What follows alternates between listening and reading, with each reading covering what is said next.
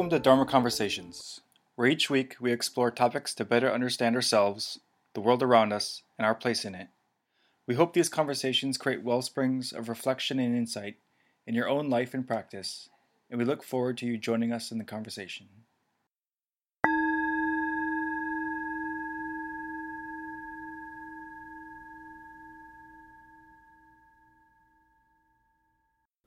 On today's episode, we're going to be discussing the Mahayana teachings, or the second turning of the Wheel of Dharma.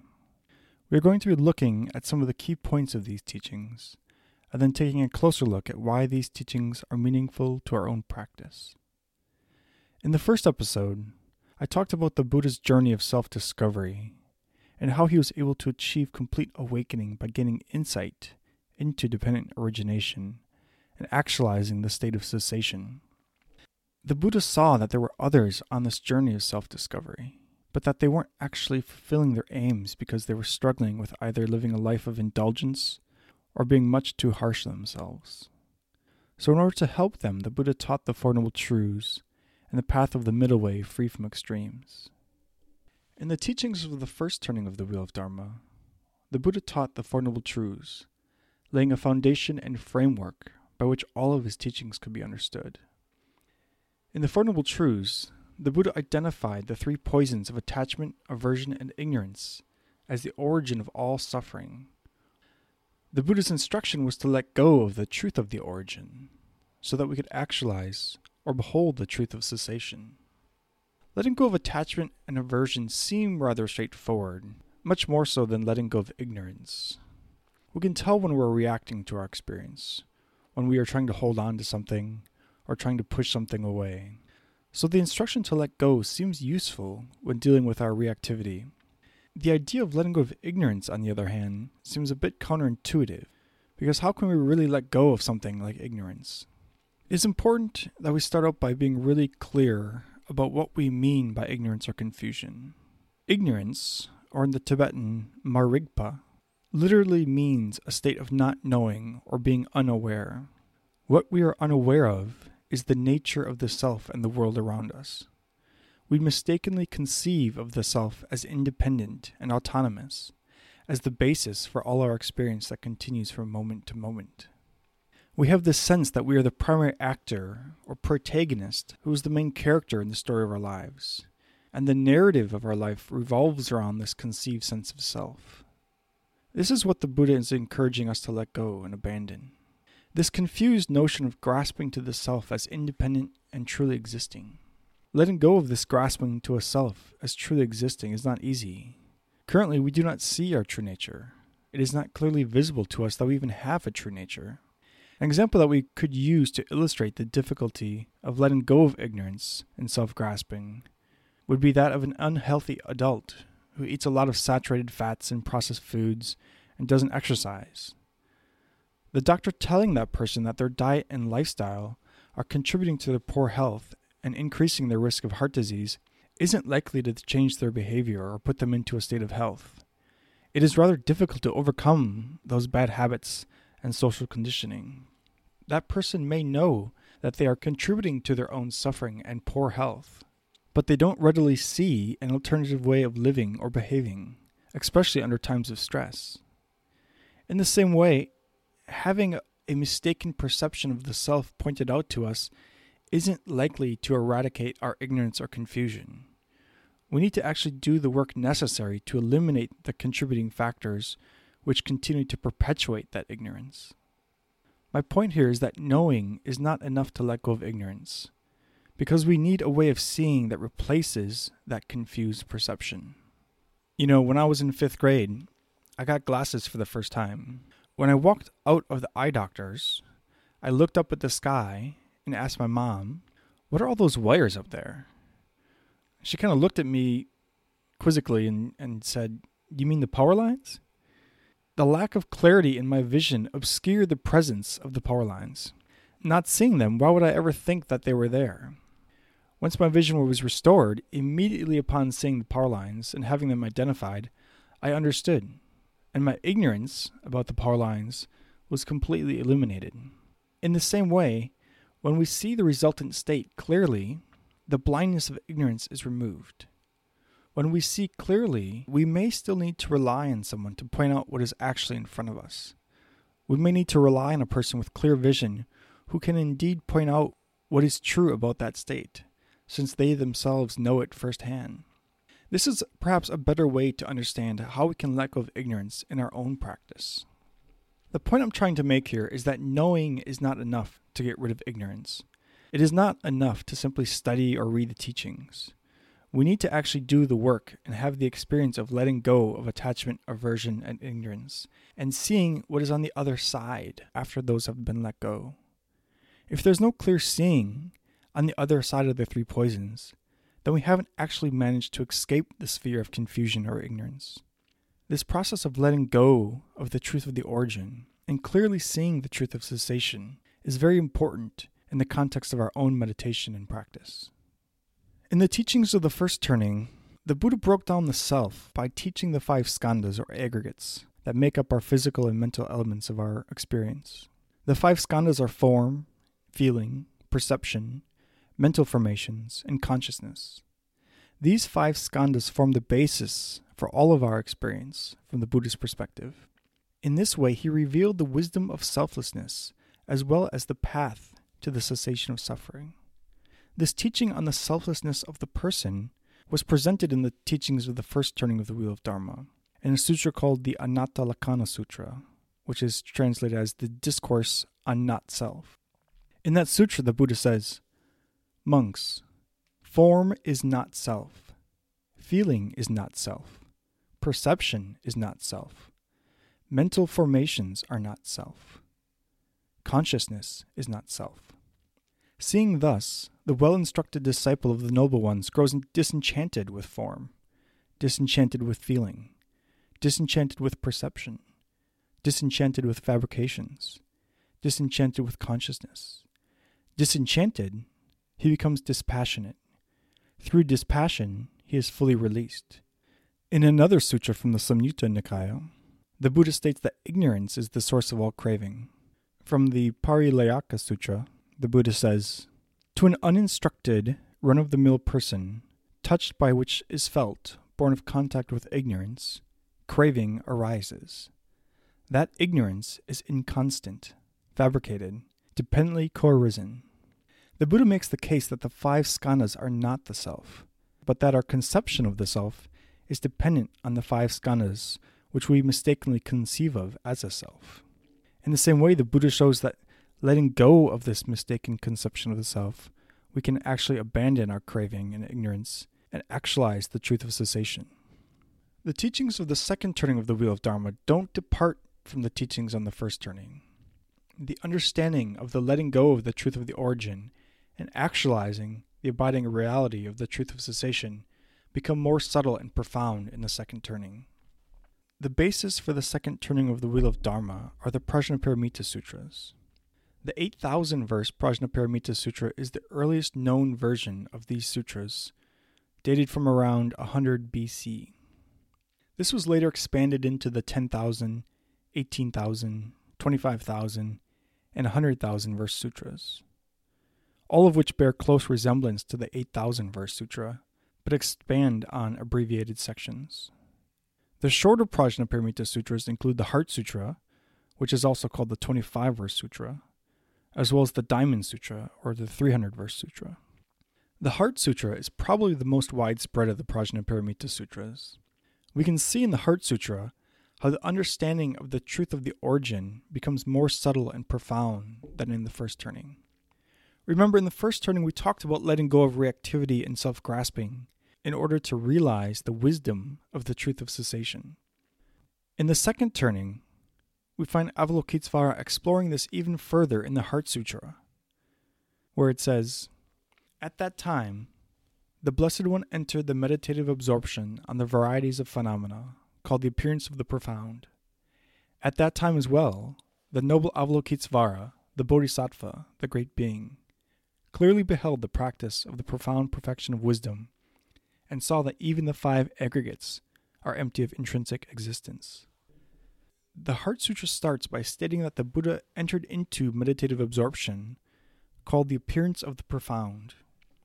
Profound here is emptiness, the appearance of emptiness, which is the truth of cessation.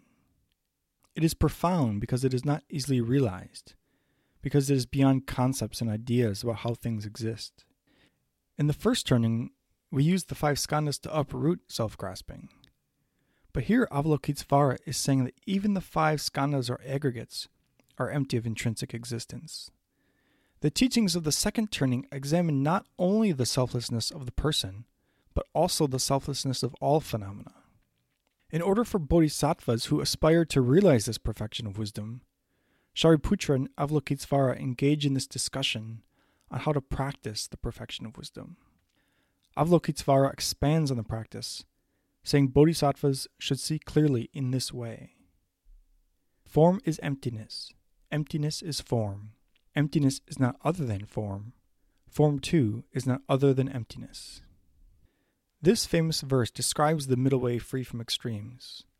We should analyze that form is empty of inherent existence, eliminating the extreme of eternalism or existence.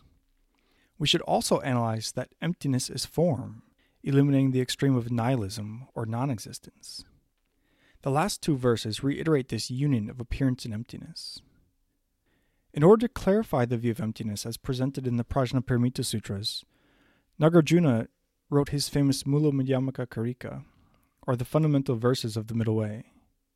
In it, he presents the teachings on the two truths, relative truth and ultimate truth, so that we can eliminate doubt and uncertainty about the view of emptiness. In Nagarjuna's Mula Madhyamaka Karika, he says, The Buddhist teachings of the Dharma are based on two truths a truth of worldly convention and an ultimate truth. Those who do not understand the distinction between these two truths do not understand the Buddha's profound teaching. Without depending on the conventional, the meaning of the ultimate cannot be taught. Without understanding the meaning of the ultimate, nirvana is not achieved. Nagarjuna's presentation of the two truths reveal our confusion about the way things appear versus the way that they actually exist. Things appear very solid, concrete, and independent. We think of ourselves as independent and autonomous.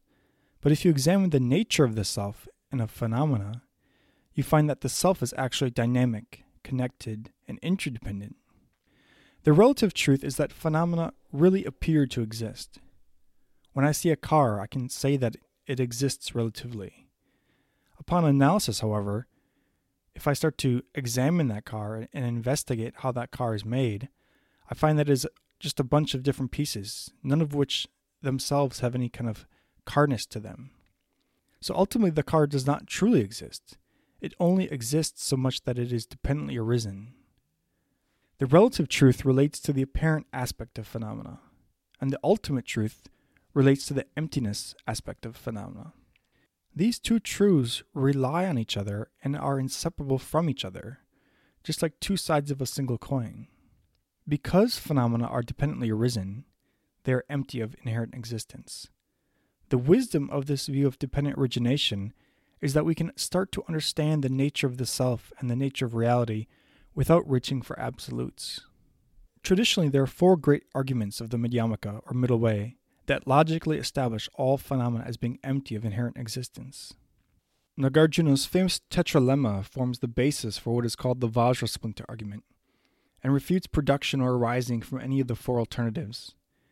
In this first verse of the Mula Madhyamaka Karika, he says, Neither from itself, nor from another, nor from both, nor without a cause, does anything anywhere ever arise. It is worth mentioning that Nagarjuna likely derived this tetralemma from the Acela Sutra, in which the Buddha addresses a naked ascetic who is asking these questions about how suffering comes to exist and I'll link to that in the show notes just so you guys have a reference. For our purposes, the easiest and perhaps best method of establishing emptiness is the argument of great interdependence. This king of reasonings includes all the other logical arguments because it examines the seemingly real appearances of dependent origination. According to the middle way, as presented by Nagarjuna, all the illusory appearances of dependent origination and emptiness arise as the union of their relative and ultimate truths. Again, in the Mula Madhyamaka Karika, Nagarjuna says, That which is dependent origination is explained to be emptiness. That, being a dependent designation, is itself the middle way. There does not exist anything that is not dependently arisen. Therefore, there does not exist anything that is not empty. Nagarjuna makes it clear that whatever is dependently originated is empty of inherent existence. Form is emptiness. To be dependently originated and to have some kind of independent existence are logical contradictions that cannot be maintained once they're revealed. The wisdom of the two truths illuminates our confusion about how phenomena exist versus how they appear to us. This simple insight that all phenomena arise dependently based on causes and conditions reveals the nature of suffering, how that suffering arises, and whether we are able to eliminate it, as well as the actual path to be free from suffering. Nagarjuna goes on to say, Whoever sees dependent arising also sees suffering and its origin and its cessation, as well as the path. For whom emptiness makes sense, everything makes sense. For whom emptiness does not make sense, nothing makes sense. So the correct view of emptiness is not that complicated. Logically, we can see that it is relatively easy to establish that all phenomena are empty of inherent existence by using this argument of dependent origination. If we can show that things are dependently originated, then by showing them to be dependently originated, we're also showing them to be empty of inherent existence. But to fully appreciate this profound wisdom, we have to move beyond a simple intellectual understanding, beyond mere logic and conceptual analysis. We need to apply this view of emptiness to our own mind and our own experience. Just like it says in the Heart Sutra, we need to meditate on the appearance of the profound. There's a wonderful quote by the second Shamarpa that makes these two truths relevant to our own meditation and experience. He says, Whatever is appearing right now is the relative. Letting that settle just as it is is the ultimate. My own teacher, Yongekacha Rinpoche, encourages us to apply the two truths to our own mind and experience, for this is truly the doorway to the perfection of wisdom. It is not necessary to undergo extensive philosophical or logical analysis. We simply need to carry a direct understanding of the union of dependent origination and emptiness, or appearance and emptiness, into our own meditation. Focusing on our own mind, Kacha Rinpoche teaches the view of emptiness with five features, which we find in the Lalita Vistara Sutra, where it says, profound, peaceful, stainless, lucid, and uncompounded such is the nectar like truth that I have realized. By recognizing this view of emptiness with five features in our own meditation and relying on the union of shamatha and vipassana, or calm abiding and insight, we can enter into meditative absorption on the appearance of the profound and realize the perfection of wisdom, the very essence of the Prajnaparamita teachings. In this way, we can truly behold the truth of cessation and actualize the resultant state. So remember our instructions from episode 1 on the on the truth of the origin, where we said let go of attachment, aversion, and ignorance. As we learn to let go of our fixation and grasping in meditation, we start to gradually behold the truth of cessation. What we are seeing or realizing is the view of emptiness with these five features. So, first, the view of emptiness is profound, meaning it is beyond concepts, beyond analysis, or conventional understanding. Realization of emptiness is inconceivable, or we could say it's ineffable. It is profound because it is difficult to attain freedom from the extremes of it is and it is not. The antidote to the ignorance of self grasping is the wisdom of emptiness, but a conceptual understanding is insufficient. We need to come to a direct realization of this state of cessation through our own practice. Next, this view of emptiness is peaceful. The state of cessation is the ceasing of all thoughts, emotions, craving, and fabrications. Cutting through layer after layer of attachment and craving, we come to rest in a state free of all reactivity. These layers of grasping and fixation are difficult to let go of, but the resultant state of cessation is naturally peaceful and calm. Next, this view of emptiness is stainless, meaning that is completely free of attachment, aversion, and, and ignorance. There's no grasping to the relative truth of appearances, but rather we see clearly the union of the two truths. This idea of being stainless is that there is no flaw to be removed, no obscuring factor that is staining our vision. Fundamentally, that stain is the truth of the origin. So we can say that stainless means that the truth of the origin has been completely removed. Next, this view of emptiness is luminous clarity. The mind is not simply empty or avoid nothingness, it also has this quality of luminous clarity. It is the basis for the arising of all of our experience, whether we describe those experiences as the experiences of samsara or nirvana.